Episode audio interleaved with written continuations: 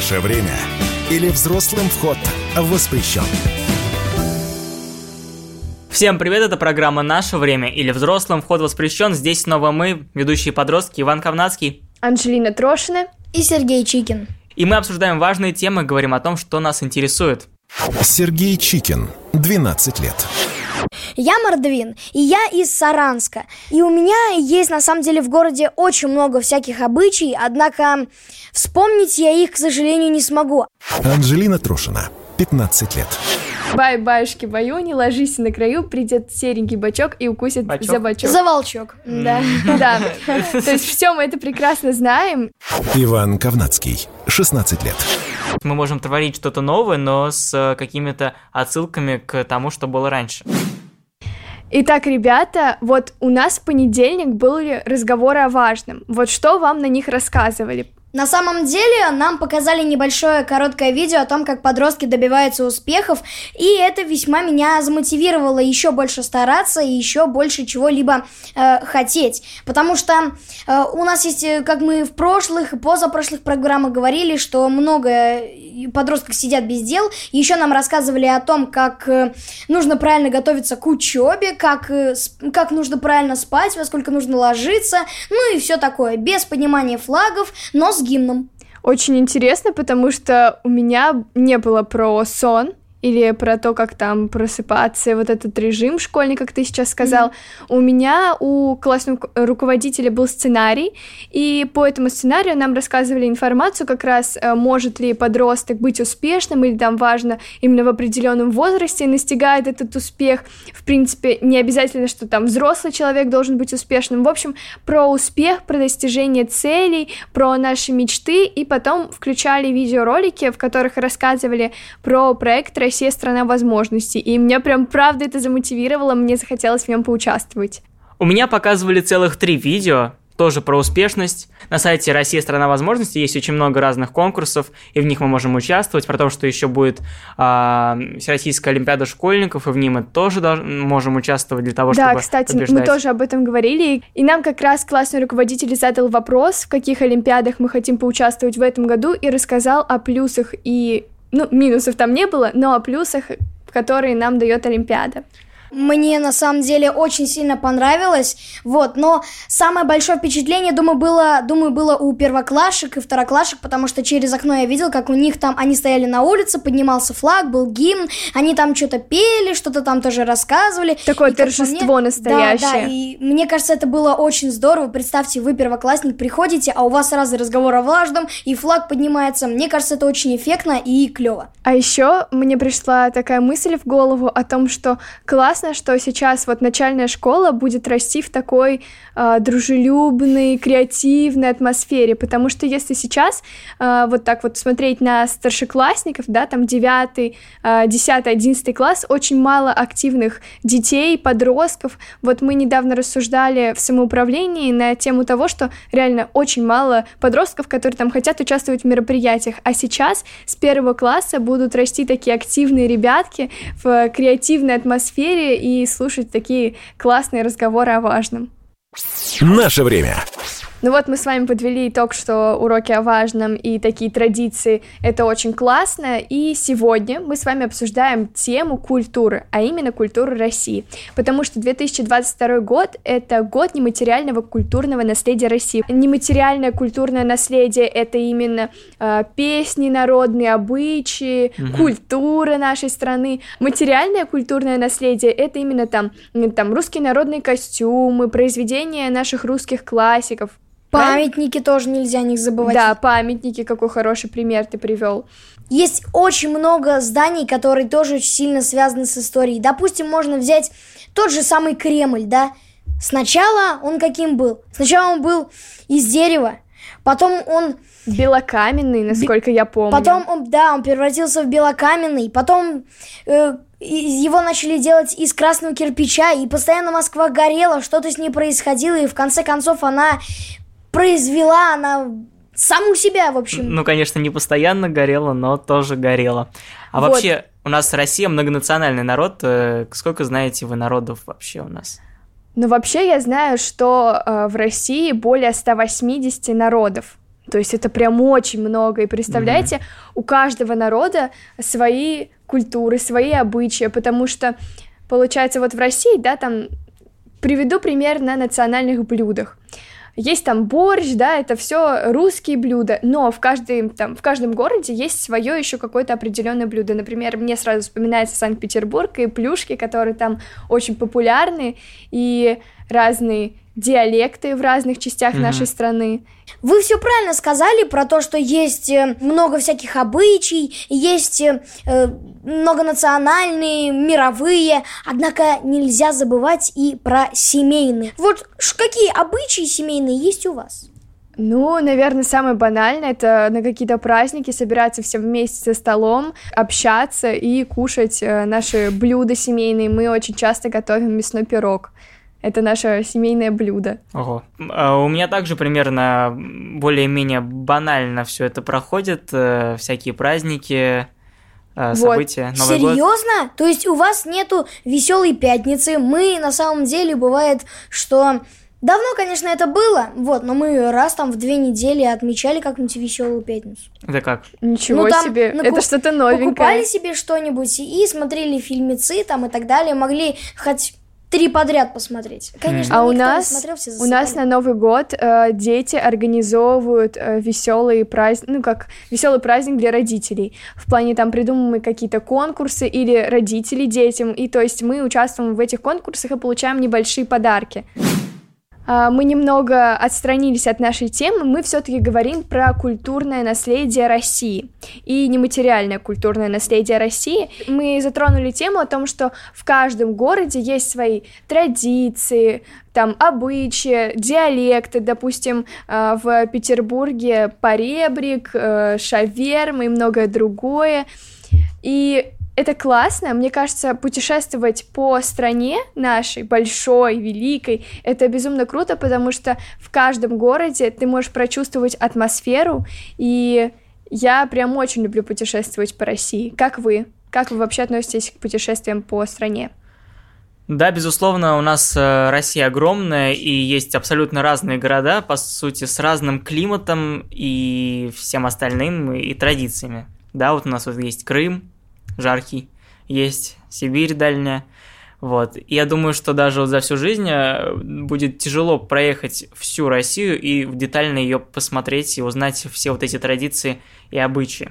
Ну, почему же? За семьдесят лет можно девять раз обойти земной шар.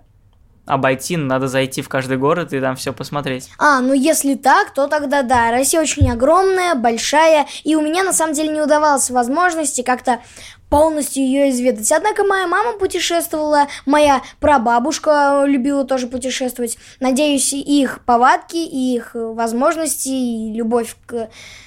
Путешествием перейдет к тебе, верно понимаю? Все правильно.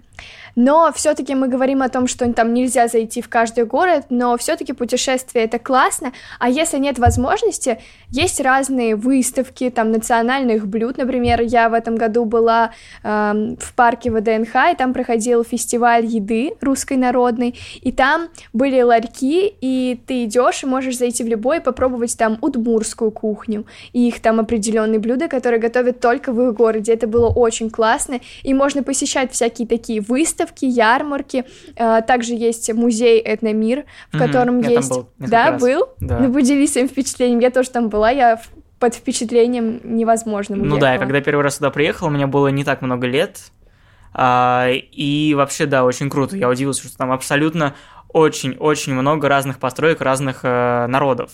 Да, и еще очень классно, что Этномир — это такой э, большой парк-музей. И, и там он еще даже... развивается, да? Да, развивается. Постоянно он... причем. Да, там строят что-то новое, и как раз там есть э, разные отели, но также mm-hmm. ты можешь поселиться в домике какого-то там народа России, например. Еще можно попробовать блюда разных стран и разных национальностей, то есть прям очень классно, и не обязательно для этого путешествовать по всему миру или по всей России, заходить там в каждую, смотреть на каждую достопримечательность, достаточно просто посетить там какой-то э, выставки, сходить в музей и обогатиться. Mm-hmm. А еще очень интересно, что у каждого народа есть свои традиционные костюмы, и они не просто так же сделаны, да, в них вот есть какие-то особенности просто потому, что в этой земле, где они находились, где они жили, нужно было так примерно одеваться из-за каких-то, может быть, климатических условий или чего-то подобного.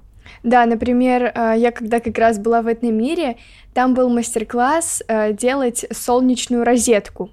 Это такой, такое украшение, которое носили женщины или пришивали к своим платьям, и оно как будто бы их защищало и придавало такой солнечной энергии. Mm-hmm. В общем, это тоже была очень интересная особенность костюмов русских народных. И вообще, я думаю, что правильно подвести к тому, что у нас очень много там народных праздников, Масленица. У каждого народа какие-то свои национальные праздники. И при этом, несмотря на то, что у каждого свои обычаи, своя кухня и многое другое, мы все едины и дружно живем в одной большой стране. Наше время. Сейчас давайте же послушаем наших сверстников по нашей традиции. И мы им задали вопрос, какие культурные особенности разных народов ты знаешь? Конечно же, хотелось бы рассказать про русский народ, в основе которого у нас лежит широта души, стойкость. Конечно, именно с русским народом у меня ассоциируется национальный праздник, это Масленица, это такой обряд, когда мы провожаем зиму, даже немного таким язычеством отдает, но тем не менее это очень уникальный праздник, на мой взгляд. Также особенности, например, чувашского народа, я могу назвать их гостеприимство, и вообще чуваши очень добрые, всегда готовы помочь, их особенностью, я считаю, весенние танцы. Женщины, встречая весну, поют народные песни, пляшут чувашские танцы, а молодежь устраивает между собой различные соревнования. Еще также, например, башкиры, тоже очень музыкальный народ. Среди моих друзей есть представители такого народа, как татары. У них тоже очень интересные а, народные обычаи, удивительная кухня татарская. Добродушные люди, не только э, татары, даже в нашей школе учились представители из Северного Кавказа. Это народные танцы, это тоже народ... удивительная кухня, вкуснейшие осетинские пироги. В какие-то такие особенности я особо не внедрялась, и это грустно. Хочется больше узнавать чего-то такого интересного. Я не знаю, как, какие народы празднуют Сабантуй, но это очень классно. Как... как же много умных подростков. Извини, что я тебя перебил, но я бы хотел сразу выделить одного человека, который э, сказал про э, татарские обычаи, про так далее. Я бы хотел кое-что еще напомнить и рассказать, наверное, что-нибудь новенькое о том, что у татаров немного другая вера. Это так, просто интересный факт. И вместо крестика они носят луну. Ничего себе! А еще мне прям захотелось к чувашам. А там говорила девочка о том, что они гостеприимные, у них вкусная еда. Прям мне захотелось поехать к ним и покушать, покушать, да, и как-то проникнуть этой атмосферой. И также там был как раз-таки... Девочка одна говорила про Масленицу, что прям у нее это ассоциируется с Россией, и у меня к вам такой вопрос. А что у вас ассоциируется с Россией или с русским человеком? Вот давайте опишем тот самый типичный образ русского человека. У меня Но... это, например, национальный костюм, какие-то шубы, Ну, меха. Понятно, что вот эта вот рубашка такая вот интересная. Да, вот у мужчин рубашка, красный цвет. Кепка какая-нибудь вот здесь подвязана. Какая кепка? У меня вообще с кепкой не ассоциируется. Кепка такая черненькая. На самом деле у вас все как-то слишком банально. Вот если бы мне Такие сказали... Такие мы банальные. Если бы мне сказали, что у тебя ассоциируется с Россией, что ты сделала только что, буквально несколько минуточек назад, то я бы ответила, что у меня ассоциируется зима, на фоне стоит мужчина в серой, да, в серой майке, в шапке-ушанке, в одной руке у него лопата, а в другом в обнимку держит медведя, который играет на балалайке. Ну и вдалеке а там... А ты прям такой оригинальный у нас, Сережа. У нас, в принципе, у всех банальное представление о России, но также у меня какие-то ароматы пирожков ассоциируется. То есть для меня Россия пахнет пирожками, такой зимой, пахнет уютом. Зимой. Да. А для меня блинами. Блинами, да, тоже. Кстати, вот они есть на Масленице, но Масленица — это же прям языческий праздник. Да, такой, вот, я вообще очень люблю, очень люблю масленицу, у нас это так интересно э, проводят в школе, то есть у нас есть конкурс на самые вкусные блины в классе, mm-hmm. также у нас ходит э, такая как масленичная комиссия, в которой я в прошлом году принимала участие, ты заходишь в каждый класс, а каждый класс украшен, ну то есть под какую-то народную тематику определенного города, э, определенного города России, то есть там какие-то красные цвета, э, там баранки у всех на шее, ну то есть какая-то атрибутика, бутика и блинный стол. И ты пробуешь в каждом классе и ставишь оцен... критерии, оценивать там за угощение, за декор, за частушки, которые там спел класс. И прям я обожаю масленицу в нашей школе. А я помню, что мне больше всего нравилась масленица именно в саду, потому что тогда это было вот очень вкусно. Ты выходишь на улицу, какую-то там беседку, там огромное количество каких-то блинов и чего-то еще. И мы вот это вот ели, очень было потрясающе. Еще мы как раз-таки заговорили о том, что там, ну я как раз сказала о том, что частушки мы пели, но есть же много разных народных песен, народных различных колыбель. сказок, да, колыбель, например, бай-баюшки, баю, не ложись на краю, придет серенький бачок и укусит бачок? за бачок. За волчок. Да, да. То есть все мы это прекрасно знаем, и откуда же это все берется? Это же пишет, получается, народ. А как это происходит? Ну, честно говоря, наверное, когда придумывали, ну вот лично мое мнение, когда нач- начали придумывать что-то, то они, ну вот, давайте начнем с колыбели, да? Вот если логически подумать, как бы их могли создать, то народу нужны были какие-то спокойные песенки, которые можно было как бы и послушать, да, и как-нибудь... Уснуть. Да, и уснуть. И чтобы вот. Там еще смысл какой-то был, потому да, что, да. получается, в песенке смысл все-таки есть. Вот, допустим, какие у вас были колыбельные, которые вам, вот, реально вас засыпали? Я помню, когда я был маленьким, бабушка брала меня на ручки, вот, и пела песню «Московские вечера», и это было так здорово. Подмос... Это «Подмосковные вечера» вот это, да? Да. Я тоже ее знаю, да. А я не знаю, можете напеть? Ну давайте, ну Сейчас. Что вы засмущались?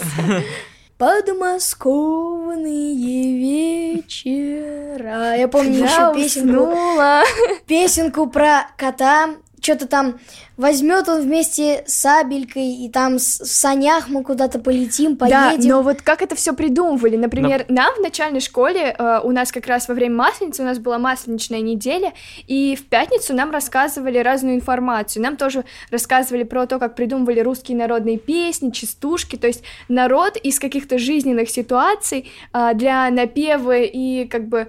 Не, не то чтобы улучшение уровня жизни, но для какого-то веселья, хорошего настроения придумывали разные жизненные песенки, потому что частушки — это тоже, mm-hmm. ну, как бы, песенки про жизнь, которые развлекают. И на каждом празднике, на каждом мероприятии были вот эти все э, распевки, э, танцы народные, и вот это все придумывали люди для их веселья, и все вместе собирались, например, я представляю такую картину, вечерами сидят там сестры. Ты думаешь, сестры. Они прям все вместе? Нет, имеется ну, праздник, да. праздник все вместе. Вместе, конечно, но они же придумали это не все вместе. Ну, например, понятно, что не весь какие-то. Народ, так и все русские собрались, все, надо придумать нам частушки, песни, но все равно это как-то от народа пошло, там кто-то придумал, потом это интерпретировалось, и так получилось, что, ну, большое количество людей. Из уст в уста, из уст в уста. С древних времен передаются нам эти предания. Как ты умно сказал? Но по факту так и есть. И получается... Вот это культурное наследие, оно же не прекратилось там вот в те времена, когда колодцы были, когда вот эти все народные... Колодцы до сих пор есть. Ну mm-hmm. ладно, да, хорошо, плохой пример привела. Но когда носили коромысла, да, вот эти вот все а, народные костюмы. Получается, мы же и сейчас можем а, делать вот это вот культур...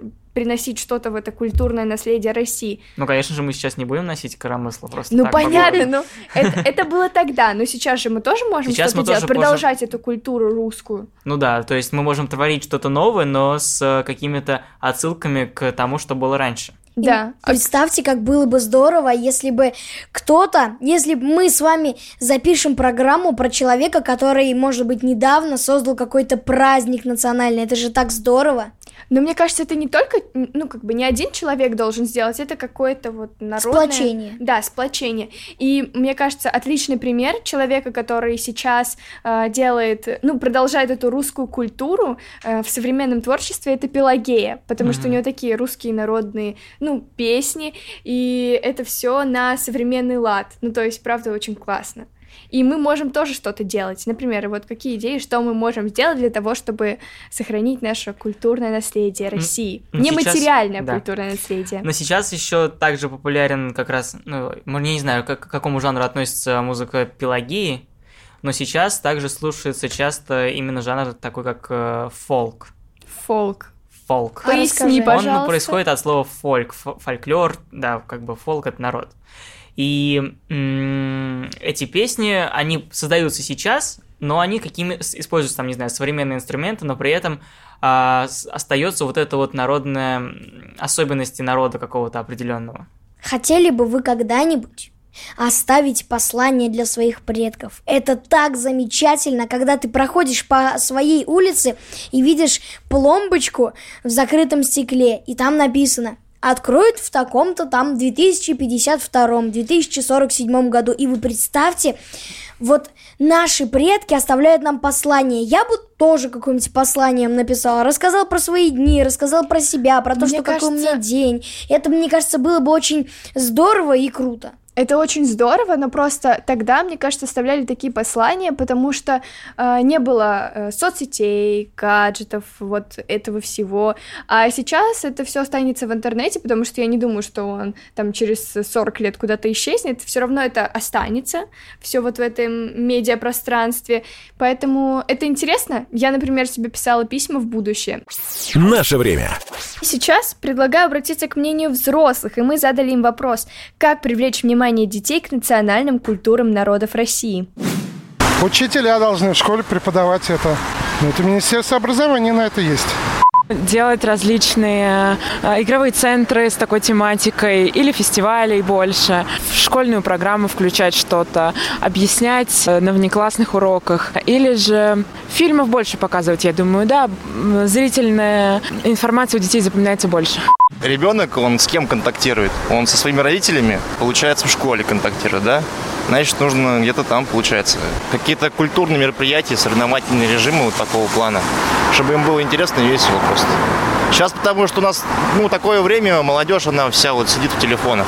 У меня вот в нашем, в моем, в моем времени не было такого, то есть телефонов не было у меня. Я поэтому как бы читал книги в основном. Меня родители там этому всему воспитали. Сейчас я не знаю, что творится там.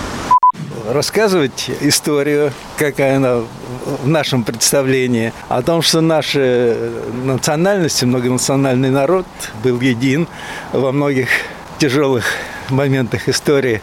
И никакой дискриминации. В школе обязательно, ну а в семье это зависит от родителей, какие родители.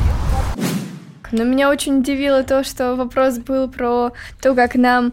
Э- ну, как бы привлечь наше внимание к национальным культурам, а сказали про телефон, но, мне кажется, у меня вот возникла такая мысль в голове, что как раз-таки можно это продвигать через социальные сети, как-то популяризировать такой контент, то есть travel, те же самые шоу можно делать с, как бы, добавлением как раз-таки разных культурных штук, и добавлять туда, там, например, похождения по разным музеям, которые связаны с культурой нашей страны. Ну, то есть, мне кажется, это было бы очень классно. И, кстати, по поводу музеев, только что вспомнил, что сейчас это еще более доступно, потому что со времен коронавируса их можно посещать онлайн. То это есть, как? Ты заходишь на сайт музея, вот я есть некоторые музеи. Я первый раз это слышу. Да? Угу. Вот, например, есть сайт, не знаю, Пушкинского музея, ты на него заходишь, выбираешь выставку, ты открываешь просто, да, и там, получается, ты как будто в зале находишься, ты можешь крутить камеру и смотреть Вау. Все картины, там подходить ближе, читать. Да, три дэ, по сути, вот эта вот э, экскурсия, да, три дэ-тур. Так есть э, вот в Пушкинском музее, я думаю, что в Эрмитаже что-то такое тоже а было. А это бесплатно получается? Ну, получается, да. То есть не надо там сто пятьдесят рублей платить на сайте, чтобы посмотреть три дэ-тур. Да, это бесплатно. Ну вот, очень классно. Теперь наши слушатели могут попробовать посмотреть на этот три дэ-тур, если находятся, например, не в Москве или не в каком-то определенном городе, и побывать, получается, просто так бесплатно посмотреть на картины, которые находятся э, в музее того mm-hmm. или иного города. Это правда круто. Я прям приду домой, посмотрю три дэ-тур. Это интересно. А ты, получается, там открываешь и можешь как будто передвигаться, ты поворачиваешь те- на экране телефона пальцем или что? Это как это работает? Ну, я открывал только это с компьютера один раз, угу. честно скажу. Я только видел это один раз прям вот в жизни сам. Угу. И ты там просто входишь в такой вот как бы полноэкранный режим, Там есть стрелочки, что ты можешь пройти дальше в другой зал, либо пойти куда-то в другое место. Смотришь вокруг, и там маленькие как бы картины. Ты можешь на них нажать, и ты приблизишь их. И ты будешь их смотреть близко. Наше время. Именно о русской культуре. Вот что вам приходит в голову? Ну, Нет, вот. на самом деле, вот самое первое, что мне пришло, это Кремль. Просто солнечный день и Кремль. Ну, как-то даже обычно. Угу. Но имеется в виду, наверное, именно наши произведения искусства, которые известны во всем мире. Да-да-да, именно они. Например, что у нас очень известно? Ну, а, какие Шишкин, авторы? Шишкин лес, угу.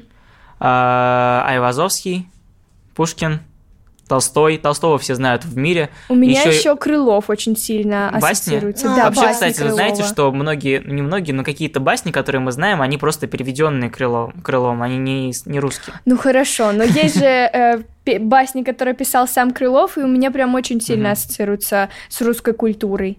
Также у нас есть большой музей, Третьяковская галерея, в которой есть очень много культурного. Ну, это да, но самый известный, это, наверное, Эрмитаж все-таки. Там очень красиво, очень много всего, там просто ты идешь вот бесконечно вперед по коридору, потом наворачиваешь, и опять еще бесконечно вперед по коридору, и при этом там в каждой комнате огромное количество разных произведений искусства. Осталась музыка. Чайковский, да. Мусоргский, Римский-Корсаков.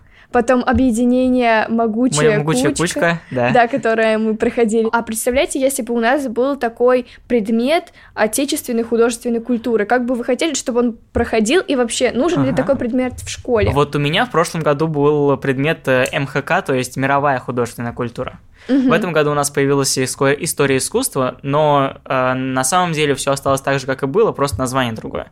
Как по мне, урок в принципе необходим, потому что нам нужно знать, где мы живем, с кем мы живем, зачем мы живем, и мне кажется, это будет прям полностью пояснять, что такое Россия, для чего она нужна, почему это наша родина. И, и формировать есть... правильное мнение о нашей культуре. Да, да. И я могу сказать, что... Вот, наверное, именно история искусства – это один из моих любимейших предметов э, в школе, потому что, ну, это реально очень, кла- это очень классно. Там вот, ну, рассказывают вот это вот, ты просто сидишь, как вот не в школе, а на экскурсии, на экскурсии как будто, где-то да, в музее. В музее. И тебе так вот рассказывают, это все интересно. Там не только просто вот посмотри, картина такая есть у нас где-то в городе, а рассказывают историю, смысл, да. историю. Это правда интересно, и я... мы бы очень хотели такой урок. Пожалуйста, если нас слушает человек, который может повлиять на введение такого урока, мы только за. Будет классно. Ну и сейчас давайте поговорим по поводу современного искусства. Оно вот, как вот оно вообще создается? Потому что это же тоже искусство России.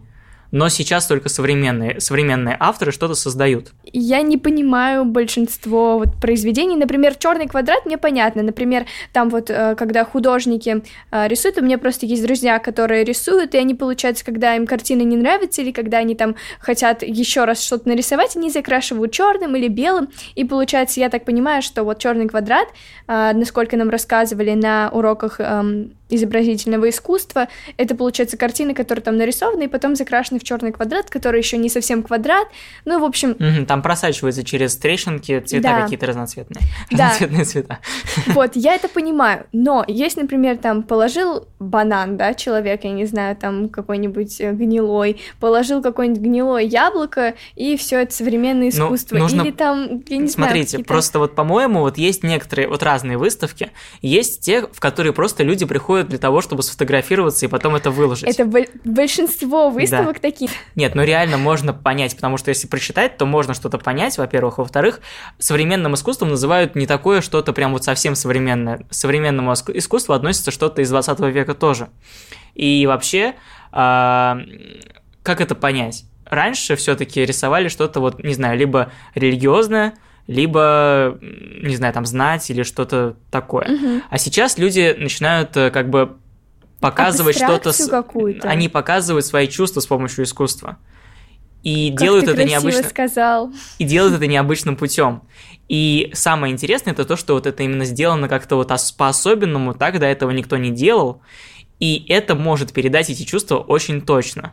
И очень интересно. Но если ты не знаешь, что как бы человек хотел сказать своей картиной, то ты ничего и не поймешь. Ну это да, нужно изучать нужно это, вникать. Чтобы понимать. А еще вот есть как раз, как Сереж сказал, граффити. Угу. Как вы вообще к этому относитесь? Есть же целые прям улицы, где да, прям вот посвящено этому, и какие-то со смыслом. Есть красивые, да. Вот, вот на Арбате нарисован Жуков, угу. а, можно видеть. Вот это красиво. Вообще я не очень люблю граффити, когда вот вижу это просто на заборах, какие-то там непонятные буквы написаны. Да, я недавно видела, вот такое. Мне прям эта ситуация не очень понравилась. На заборе мальчишки лет десяти, меня удивило вообще, что они такие маленькие, стоят с баллончиком, угу. какую-то ерунду рисуют, пишут. Или когда портят, э, и, ну как бы... наверное, имущество государства какими-то плохими словами. Вот к этому я прям супер негативно отношусь. Это никакое не искусство. Это вандализм есть... называется. Это вандализм, да. Да, мне тоже не нравится, когда на площадках рисуют всякую ерунду. Ну, насколько я знаю, еще есть места специальные для того, чтобы рисовать баллончиками. Да-да-да. И недавно я тоже проезжал, и мне понравилось вот... реально, там было не, не что-то нарисовано, а именно просто текст, такой вот, что вот можно ехать и задуматься немножко, потому что для каждого а что это текст, тоже... Ты не помнишь? Сейчас я скажу, подожди. А, там ну просто хорошо, одно слово. Подводка. Вот, там э, ты едешь, и вот у тебя же разные мысли, у людей тоже разные мысли, и вот они посмотрят на это и задумаются вообще о своем. И там просто написано слово «зачем» с точкой, и ты просто смотришь, и, возможно, тебя что-то мучает в этот момент, да, и, и ты видишь вопрос «зачем?» и думаешь об этом, типа «зачем?». И вот можно о чем-то так вот поразмыслить, но не Класс. Просто, да, как бы непонятно, что-то раскалякано, да. Вот mm-hmm. насколько это достойно там передаваться из поколения в поколение? Ну, мне кажется, что именно современное искусство не граффити, ну, хорошо, все-таки да. можно как-то, как-то оставить и увековечить, потому что это же передает... Ну, вот про эмоции ты очень хорошо это, сказал. Да, передает эмоции и особенности нашего времени. Потому что ну, любое искусство передает особенности времени. Человек что-то делает, исходя из, как... из каких-то там, не знаю, политических событий, либо mm-hmm. просто его чувств, которые также связаны с политикой иногда. Поэтому я думаю, что это тоже можно отнести к части истории в любом случае. И потом, через сто лет, когда люди будут читать учебники истории наших времен, наших дней, там в любом случае должно остаться что-то, что будет посвящено истории двадцатых годов двадцать первого века. Предлагаю послушать Сергея Першина, генерального директора АНО «Центра развития культурных инициатив», руководителя проекта «Арт-кластер Таврида». Мы спросили его, как заинтересовать детей культурами народов и сделать привычку знать и уважать разные культуры модной. Если я не ошибаюсь, у нас в стране проживают более ста девяноста народов. Это огромное поле для изучения и сохранения богатейшего культурного наследия. Но чтобы это было интересно новым поколениям и продолжало жить, здесь я, конечно же, не оригинален. Важно говорить с ними на одном языке. Сегодня это диджитал-форматы, это социальные сети, это видеоигры. Я бы подчеркнул, что важно, чтобы дети не только потребляли эту информацию со стороны, но и становились участниками событий, связанных с культурным наследием, ну, либо вообще создавали что-то похожее на творческие продукты с этникой, с темой национальной культуры. Кроме того, если путешествовать по нашей огромной стране, а для этого сегодня есть возможности, есть различные программы, можно лично знакомиться с особенностями культур, гастрономии, пропитываться этим богатством и направлять полученную энергию в творчество, искать при этом новые форматы воплощения различных национальных традиций. Наш эксперт очень классно отметил, что нужно, чтобы мы не только потребляли какую-то информацию, но при этом участвовали в создании чего-либо. Да, сто девяносто народов – это на самом деле очень много, и, как по мне, действительно можно много что найти, тем более, как он отметил, что в данное время можно э, путешествовать благодаря транспорту, самолетам, и можно вблизи увидеть э, все прелести других народов, какие у них всякие могут быть праздники, о чем мы говорили, а также обычаи. Это очень интересно. Мне очень понравилось, что как раз наш спикер отметил то, что нужно разговаривать с молодежью и и с подростками, а получается с нами, на одном языке. То есть выдавать информацию через разный контент. И это, правда, очень правильная мысль, которая подходит для нас. Анжелина, ты кое-что упустила. Ведь важно, чтобы дети не только потребляли эту информацию, но и становились участниками, как сказал наш дорогой Сергей. Дети тоже должны не сидеть сложа руки, помогать родителям. Вот. И, в принципе, да, нужно внести в какой-то клад. Не просто хлопать ушами и слушать информацию, это так прикольно, здорово. Нужно именно что-то создавать. Если бы мне что-нибудь сказали по такой теме, я бы, э, не сложа руки, я бы что-нибудь сразу сделал, побежал бы куда-нибудь. Сережа, я хочу тебя немножко прервать. Вот ты как раз говоришь, что ты бы что-нибудь сделал, придумал. Так давайте сейчас поразмышляем на тему, а какой бы продукт сделали мы на тему народов нашей огромной многонациональной страны. Я думаю, что можно что-нибудь сотворить в музыкальном плане с использованием музыки именно нашей народной, и при этом создать что-то интересное, необычное, классное, современное. Я бы на самом деле придумал что-нибудь универсальное и то, что бы понравилось всем. Допустим, многим нравится что-то волшебное, многие любят сказки, и даже некоторые взрослые замечал, что все еще как дети и верят в волшебство. Вот. И, честно говоря, это было бы очень здорово создать какой-нибудь обычай, раз в год отмечать там День волшебства, думать о всяком хорошем и думать, что произойдет какое-либо чудо. Полностью с тобой согласна, а я бы продвигала мысль о том, чтобы сделать какую-нибудь классную, э, классный аксессуар или элемент одежды с народными рисунками. Мы как раз об этом разговаривали сегодня в нашей программе, и мне кажется, это прям отличная идея, и я бы даже взялась за ее реализацию. По нашей старой доброй традиции, с помощью Института воспитания мы провели опрос в соцсетях, где узнали у взрослых, как можно осовременить традиции и культуру народов России, чтобы это стало интересно детям и подросткам. Чуть больше шесть процентов проголосовало, может, им просто в школе все расскажут. Как по мне, этот ответ немного, э, немного отличается от других полностью, кардинально, потому что, помните, мы с вами говорили о том, что э, ребенок и родитель должны между собой взаимодействовать и общаться. Так что мне да, кажется... Да, это очень правильная мысль, я тоже согласна, что это да. должно происходить и в школе, и в семье. Да, и родители не должны лениться рассказать детям что-нибудь. Так что это весьма обидно, что... Есть такие люди, которые проголосовали? Нет. А мне кажется, это очень хорошо, потому что это минимальный процент проголосовавших, поэтому это хороший результат. двадцать четыре процента ответили «самому быть вовлеченным в это и проявлять уважение к культуре народов России». Правильно. Пример должны... Родители должны показывать детям правильный пример для того, чтобы они копировали их модель поведения и вели себя... Ну, в общем, короче, если вы хотите хорошего ребенка, то нужно соответствовать для того, чтобы он был хорошим. двадцать семь процентов проголосовали интегрировать в современную музыку, стиль одежды, кино и клипы. Как раз то, что мы говорили, что можно создавать новые дизайны, да, а, используя здорово. Вот эти вот древние какие-то обычаи или там эскизы. Да, ну то есть орнаменты всякие, там, я не знаю, интегрировать в, э, совре... ну, в одежду, ну то есть, например, у нас банданы были в какой-то момент модные, там же тоже какие-то орнаменты, а если сделать такие как, ну это скорее больше как платочек будет, но все равно, если сделать какой-то стильный русский народный аксессуар, ну будет же классно. И сорок два целых пять десятых процента проголосовали больше с ними посещать фестивали, выставки, музеи и обсуждать, как это интересно. Ответ очень положительный, мне очень нравится, потому что посещать столько много мест для того, чтобы узнать историю, это же просто замечательно. Тем более, как давно вы видели вообще фестивали? Я лично последний раз где-то в девять лет мы были в городе, очень интересно, не помню его название, и там, там прям маскарад был. Ну да, это все очень интересно, я согласна. Очень круто, что сорок два целых пять десятых процента проголосовали именно за этот вариант, и мы полностью с ними согласны. Наше время. А давайте теперь подводить итоги после наших программ. Итак, ну, самый главный итог, это как раз, исходя из той фразы, которую я сказала, что нужно помнить, что было, соблюдать вот эти традиции, переносить их из поколения в поколение и при этом создавать что-то новое и уникальное. Также важно внедрять в наши какие-то новые современные произведения искусства что-то э, древнее.